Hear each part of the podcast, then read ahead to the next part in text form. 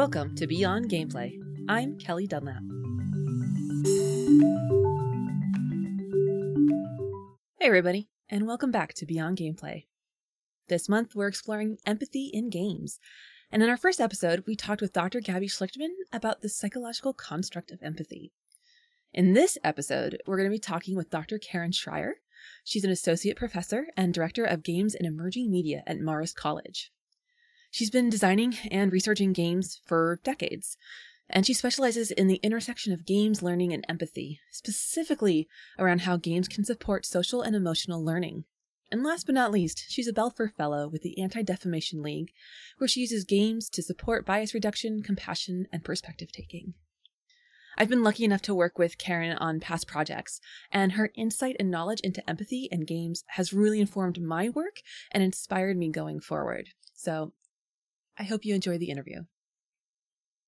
Hi, Karen. Thank you so much for being on the show. Hi, thanks for having me. I had the privilege of facilitating a panel with you and a couple other educators and game designers around empathy games. And you have a really fantastic article that you published through UNESCO about the strengths and limitations of empathy games. And all that is background for our listeners, and that will all be in the show notes as well. And so what I want to dive into is kind of what you touched on relatively early in your UNESCO paper. And you did something that I thought was really fascinating is you looked at the history of media as an empathy machine. And so I'm hoping you can take me in the way back machine. When I was writing that part of the UNESCO paper, I was really thinking to myself that one of the biggest struggles as a human being is that we can't step out of our own selves and really truly understand what someone else has gone through or what they're going through. And that, because we are so bounded by our skin, and our bodies and our beings and our minds, we can't ever really we can't just leap into someone else's mind.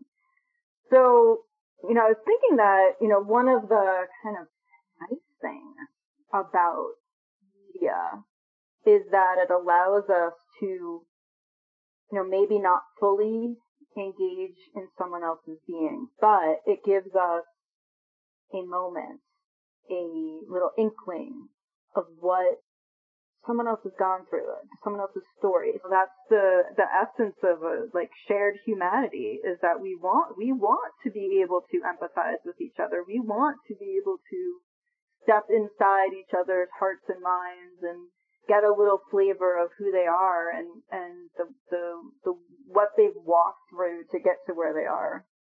And I think games are just another way, and I think that each medium has their strengths and their weaknesses. And in this particular article, we were outlining, what are those for games specifically? And so high level, what did you find in terms of the strengths and weaknesses of games as vehicles for empathy? A lot of it is just how you use the medium too. So, some of the things that we found that are elements that might support empathy, which, by the way, also are findings and elements that iThrive talks about in their design kits. Things like a powerful story, being able to immerse in that story, being able to have characters that you might relate to and that you might connect with or that you might communicate with and tell your story to. Having meaningful choices and consequences that you might engage with, or having the ability to engage with different points of view and perspectives. And also one of the things that Paul Darvasi brings up that's a really good point in his UNESCO paper is that sometimes you do need a little distance almost from those perspectives, in that, if you're just in a first-person perspective, you're not necessarily going to empathize with the character that you're playing as. So, maybe you're not empathizing with your avatar because you are the avatar, but you might empathize with other characters and what they're going through. Yeah, for example, when you're playing from a first-person perspective, you are that character. And when something happens to the character in the game, it feels like it's happening to you, the player. Yeah. first person perspectives, allow us to project ourselves into the experience, rather than viewing the player or character as like a separate thing. And because you are so part of that world, it becomes much easier to connect empathetically with characters in the game. So it's kind of interesting, this idea that, while we think, we only empathize with human beings, we often find that we empathize with even virtual people, but also virtual objects. And a lot of that is that if you have interactions with them and you're playing together and you rely on each other, over time, you build the kind of relationship that you need to have trust and intimacy, and that supports the practice of empathy as well. There's so many other elements, though, so I urge you to check out the paper, but also that there's also just so much less unknown, right, about games and about humanity. I mean, we really still don't know, like, what is it? Like, what's the special sauce that gets us to really have that kind of compassion and heart for each other? I right now am having like very strong emotional reactions thinking back to the emotional attachment and the empathic attachment that I had to the companion cube. Yeah, exactly. From Portal. Yeah. And feeling like really guilty about what I did to it. And just that to exemplify that was, it wasn't a character. It never did anything, but you cared about it. And right. That's, and you played with her, right? You did. I mean, it was a companion. Yeah, I mean, it's funny. The reason I actually said object is because when I've talked about this, people have always, not just you, but everyone raises their hand and, like, talks about the companion cube. I mean, it really is this very evocative object. And I think that we can all think of, even in our everyday lives, there's objects that have special meaning for us. And that object might be different for different people, and we, personalize it in different ways. But I think that, that's part of being human too. It's building relationships with other people, but also the tools and the things in our lives that help us become who we are. Why empathy in games? Out of all the psychological constructs that games could have latched onto, is there something special or just inherent in games that gravitate towards empathy?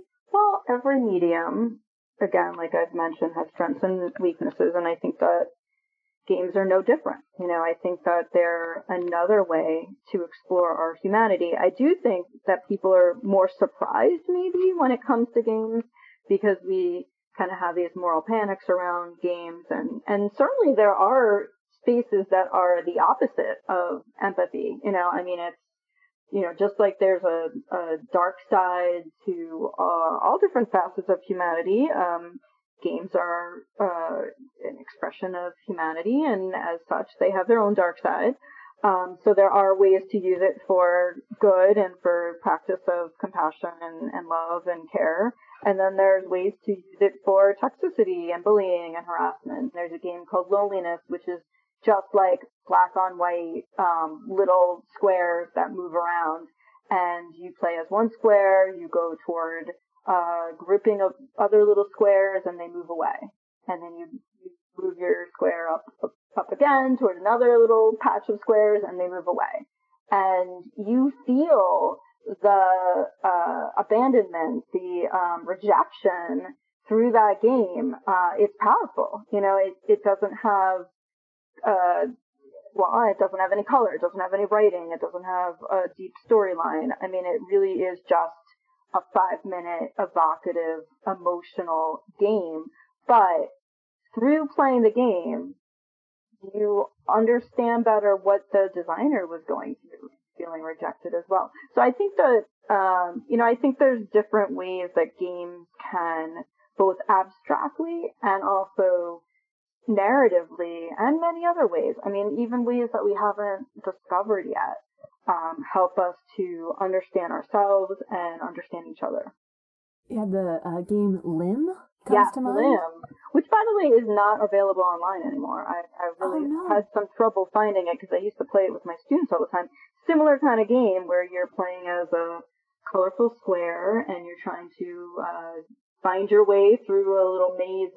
And the squares keep pushing you out. They push you out in different ways, and you feel like you have to look, you know, you have to pass, right? Look like them, to be able to be accepted by them, and how hard it is to then not be able to pass. You know, if you don't pass, you get pushed away, and how hard it is to deal with that kind of rejection. So one thing I've found really curious as I've been researching empathy for this podcast series and just my work in general is that games that come across as empathy games or seem to have really strong resonant emotional components, they seem to focus on unpleasant emotions like grief and guilt and discomfort. Yeah. And I would love your thoughts on the idea, or just what's like bubbling up in my brain at this moment, is that the games that do this well are ones that tap into like universal human experiences. Like everyone will feel grief, everyone will feel sadness, everyone will feel like loss and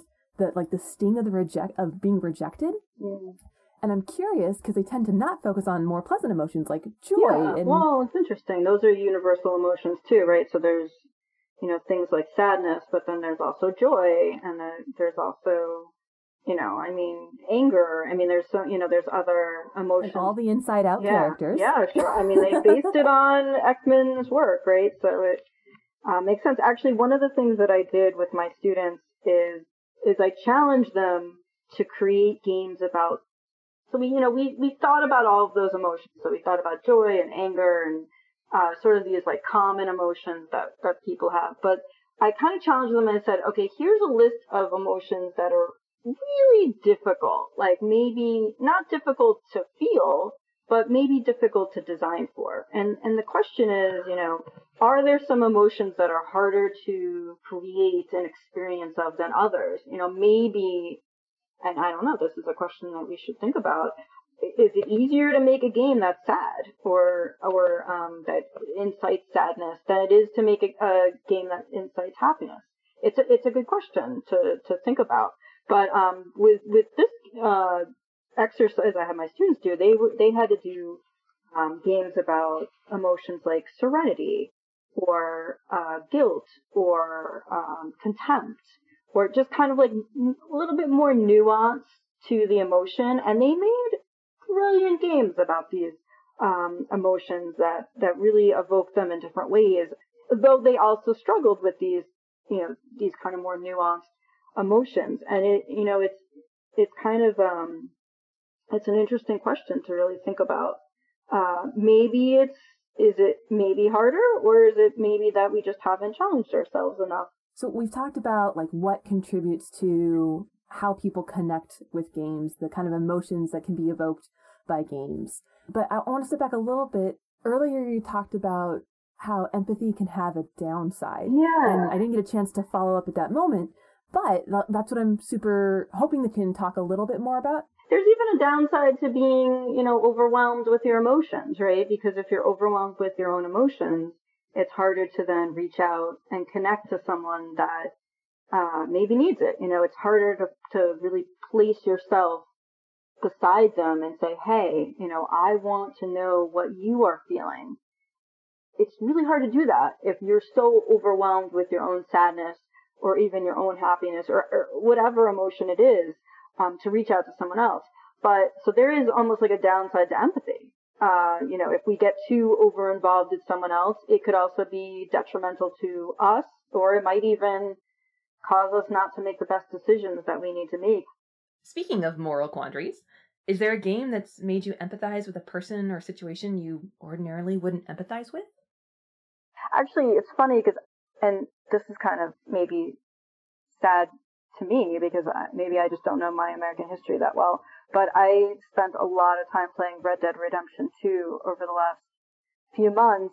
And I'll be honest, like, I learned a lot from playing that game about American history, because that game really did a great job at helping you maybe, you know, empathize with the wild, wild west mentality of, you know, the police are kind of in my way and law is sort of too structured, and I have my way of life and I want to be able to live it. And I don't want to be constrained in that way, you know, constraining law, and cause, you know, which is better. And, you know, it's hard to remember that really underscores our government and our, our civic structure, but also our people and the citizens. And those are two very strong, opinions about who we are as a people. And the game helped me get that. I mean, maybe I don't think I'm reading too much into it. I really, it sounds, like Red Dead Redemption, the creators, this game that was created by the makers of Grand Theft Auto, Rockstar, they're, you think, there's lots of gunplay, there's lots of violence, there's lots of killing and murder and all sorts of things that parents teach their kids to participate in. But on the other hand, it's deep, it's a deep character study, but it's also a deep, study of America. And I think that there's so much more nuance to games than people really give it credit for. So I haven't had a chance to play Red Dead Redemption 2, but I put a lot of hours into Red Dead Redemption 1. Oh yeah, I played all of Red Dead Redemption 1. I felt like I had to keep going, right? So good, so good. But it's interesting because this kind of ties into a conversation that I had with Peter McDonald, where he talked about empathy being misused so that you train players to empathize with the oppressor. Oh, interesting. Because as you're talking about RDR and being on the Wild West and bucking the law, so to speak, there's, in my mind, I'm thinking, well, there were the indigenous cultures that were there. And you are exploring your freedom as the character, and you're, saying no to the man. Yeah. But in a way, it's also kind of lending empathy to the idea that, manifest destiny is something that we were born to do. Sure. And it might not be something explicit. Like I'm not saying that the developers said, okay, we're going to just pretend that this entire culture didn't exist while we were here and that manifest destiny wasn't a thing that happened. But I feel, to your point, like it's so embedded in how many of us are educated and brought up as like this is the narrative around the Wild West. Right. And then we are like, I empathize with the outlaw. Yeah. And in that sense, like, again, well, the thing is, I don't normally empathize with outlaws. So for me, it was eye-opening to have some more understanding of that. But actually the game, depending on how you play, also gives some quite a bit of resonance to indigenous stories. Now, am I saying that it is authentic? Am I saying that it is a really good indigenous perspective? No. But, I mean, but it's there. But it definitely, there are characters that have very moving stories in the game. I don't want to give too much away, but there are storylines that you can follow where you do learn quite a bit about the indigenous perspective in relation to the government, and you can choose how you want to manage that relationship, both with the indigenous folks and with the government, the kind of government, the official response. So you are kind of in the middle of that tension, and it, again, is it supposed to be educational? No. Is it supposed to be accurate? No. Is it supposed to be edifying? No, maybe not, but it does give you, I don't know, I felt like, for me, it put me in this historic moment that maybe I don't know a lot about and was never interested in. Like, I'm not a Western buff at all, and it was one way to compel me to be interested in a moment of American history that I, would never have interacted with otherwise. You're the one who introduced me to the concept of historical empathy. Yeah. Oh, and yeah. Do you feel like me? that this, yeah. Yeah. I feel honored. So do you think this is an example of you having interest and perspective and something that maybe... Yeah, I mean, I think so, but, I don't want to give people the, stuff in a bunch kind of thing, because I agree that it's not accurate, but the question is, does something need to be historically accurate to be able to be historically empathetic? And I don't think so. I think that if you're able to start to embrace a moment from history and to embrace the different perspectives that were established there, that's meaningful, because those were not personally perspectives I really thought about in my day-to-day life. I did not think about a cowboy type situation ever. And it goes back to what you were saying earlier about some of the games that are literally just squares. Yeah. But they can still make you feel something and have a perspective shift. Yeah. This is the opposite of squares, though. I mean, this game was so intensely designed, artistically and programmatically. I mean, you're riding your horse and all of a sudden there's rain and you get a chill. Like, I would get a chill because I really felt like it was raining. I felt that when I was riding around because it was so evocative in that way.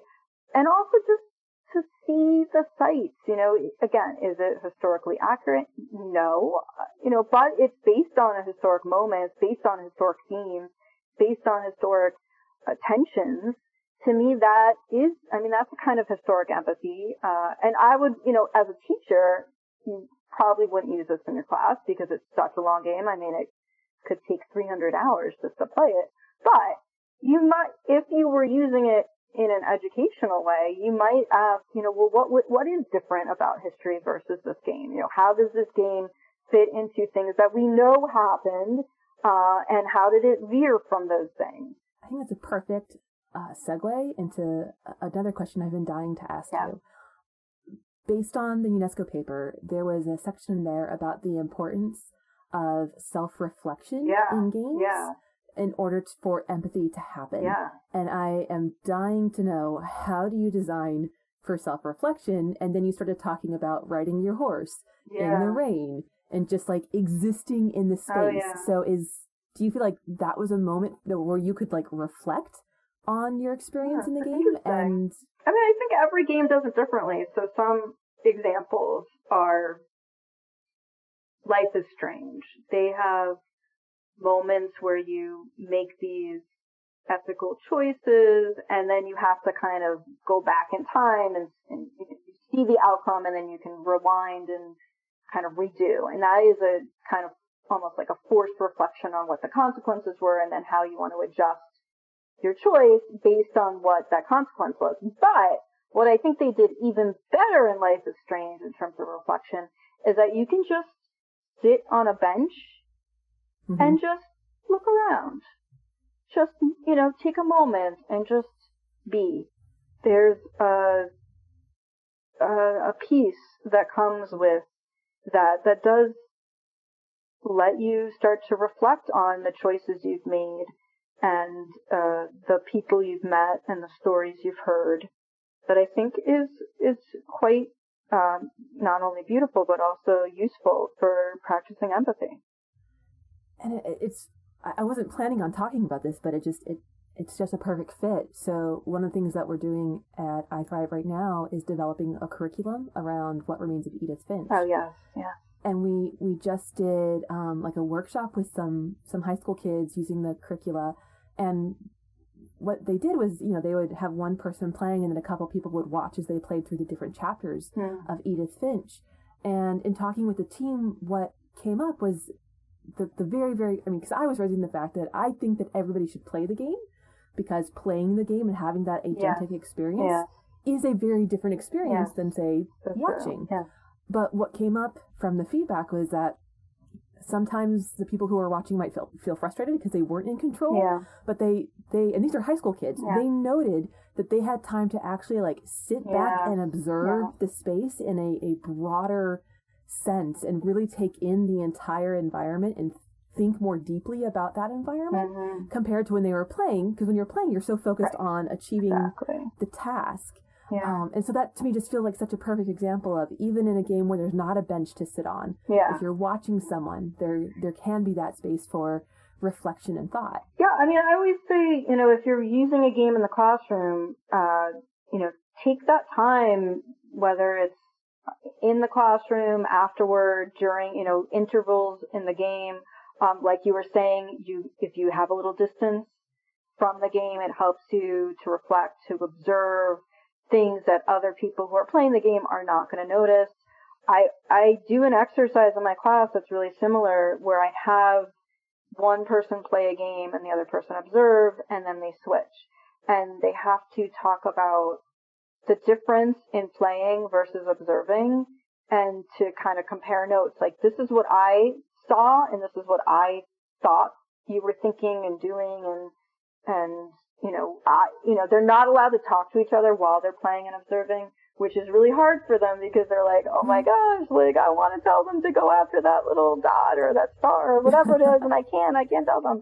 And that's, you know, I think that's part of it. I think part of it is the listening, you know, the real engaged listening that you have when you are just observing and you're just taking it in and you're letting that other person or environment or experience kind of show you things. And, you know, sometimes people are so, like you said, wanting to take action and wanting to find and wanting to discover and wanting to achieve, that they don't take the moment to listen and really hear and see and breathe what it is that that they need to learn. So that is totally me. I am very much, give me the direction, point me, and I have to complete that task. Yeah. I'm very narrow. Like when I play, well, that's... everyone's like that to some extent, right? Yeah. I mean, that's, games are designed to make you want to do that. They're designed to make you want to take action. Well, it's so funny because I'm thinking about Skyrim, yeah. You know, and for anybody who might not know, Skyrim is a role-playing game with a very open, expansive world. Yeah. And when I play, like, I go down all the quests, yeah. I complete the quests in order, as designed, because I want to get to the end. Sure. And meanwhile, my spouse, he would, like, wander through the fields and... just like, I don't think he ever actually did the main quest. He, or any quests. He just like walked from one end of Cyrodiil to the other. And that's nice, you know? Yeah. Like the fact that we can both have different playstyles and take something away from that game. Yeah. And now that I'm thinking about it, one of my favorite things to do in that game was to collect wildflowers. Yeah. So that I can make potions. Right. But still, like, walking along and being in the fields. And I noticed in myself that while I was playing Skyrim, I started noticing flowers in real life. Oh my gosh, that's true. I'm like, ooh, Nurnroot. Oh wait, no. I'm in the real world now. That's not, ooh, purple flower. That'll make good this.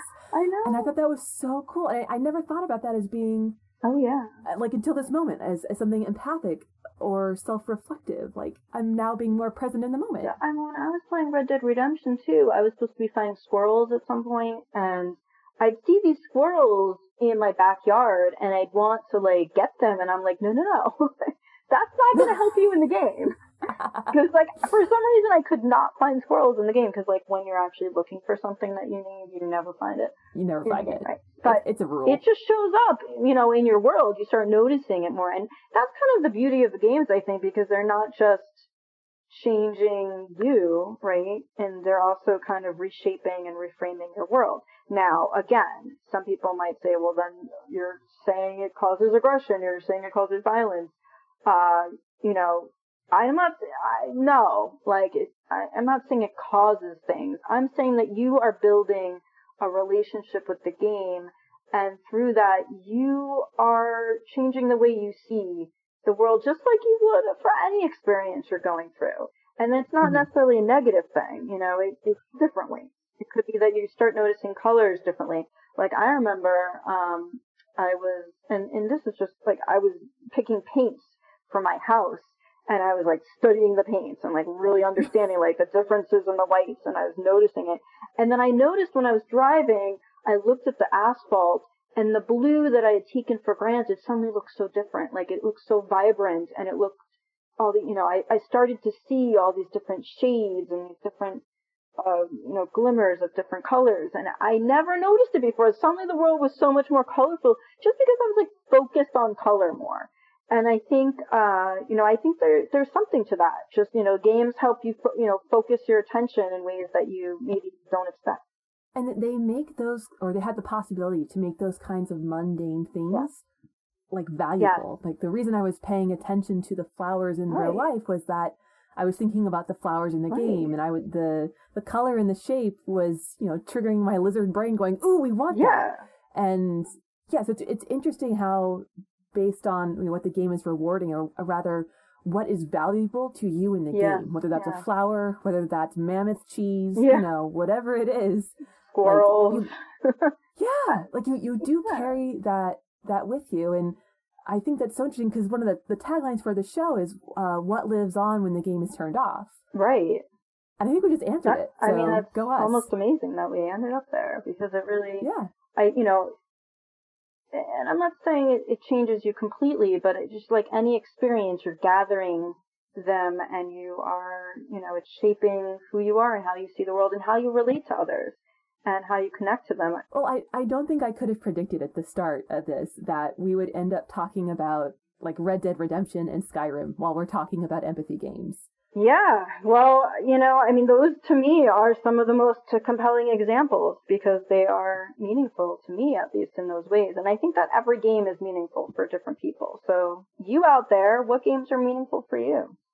Yeah, everybody should write in and answer that question because I think that's, like, I'm super curious. Like, Halo, love that game. I have a lot of emotional attachment to it, and it is super important to me because it's meaningful.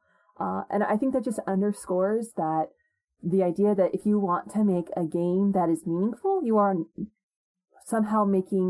to make a Games for Change game or a social impact game, which there's nothing wrong with those kinds of games. Great, like I make those and I play them. But I think sometimes maybe with like the serious games movement, that by having the label of serious game and having empathy game, that by having something like that present, it somehow means that all the games that don't necessarily fit into that genre are somehow less or not. So I'm so glad that we talked about like large AAA titles as vehicles for empathy because they certainly are. Absolutely. I mean, no one wants to make a forgettable game, right? So any game, even, your big mainstream game, you want it to matter, right? I mean, that's ultimately what you want. You want to make something that matters to your audience. Yeah. I mean, I think that's the idealistic. Yeah. The designers, yes. Yeah. The companies and money might factor in at some point. But for the designers, I absolutely agree. Yeah. Well, Karen, thank you so much for talking with me and taking me on this journey. Thank you. Thank you for having me. Huge thanks to Karen for being on the show and for sharing her expertise in empathy game research and providing critical insight for developers to help them understand that empathy is itself not inherently good and can even be harmful if not designed appropriately. I think one of the biggest moments that resonated for me was the idea that you don't need to set out to make a, capital E empathy game for players to experience empathy. Meaningful moments of connectedness and curiosity can come from a complex blockbuster to a surprisingly simple gameplay experience. And that's it for this episode of Beyond Gameplay. If you enjoyed our conversation today, I highly encourage you to check out the other empathy episodes in this initial series. So if you missed episode 1, that was with Dr. Gabby Schlichtmann as we talk about what empathy is as a psychological construct. Episode 3 is with Professor Peter McDonald, and we dive deep into empathy and games as an aesthetic experience and even get into the idea of like discomfort design and like subversive gameplay. And last but not least, in episode 4, I talk with lead game designer at Ubisoft Montreal, Asama Darius, about what it's like to work in a AAA game space but still have empathy at the core. If you want to get in touch, you can find us on Twitter at Beyond Games Cast. You can also find us on the interwebs at www.ithrivegames.org/beyond-gameplay, or you can email us at beyondgameplay@ithrivegames.org. Beyond Gameplay is a production of the iThrive Games Foundation, a 501c3 organization. For more information about how iThrive uses games and game design to prepare teens to thrive, visit us at iThriveGames.org. The show is hosted by me, Kelly Dunlap, and was produced by Sean Weiland with direction from Dr. Susan Rivers and Jane Lee. Our project manager, producer, and writer is I Am Trin, and our theme music is Mysteries and Inquiries by the noisy game maker Ethan Goss-Alexander, who also helped edit this episode. Marketing and PR was coordinated by Kat Wendt. Special thank yous to Will Williams, Jonathan Elmergreen, Sierra Martinez, and Jess Class. Thank you for going beyond gameplay, where humanity is the core mechanic.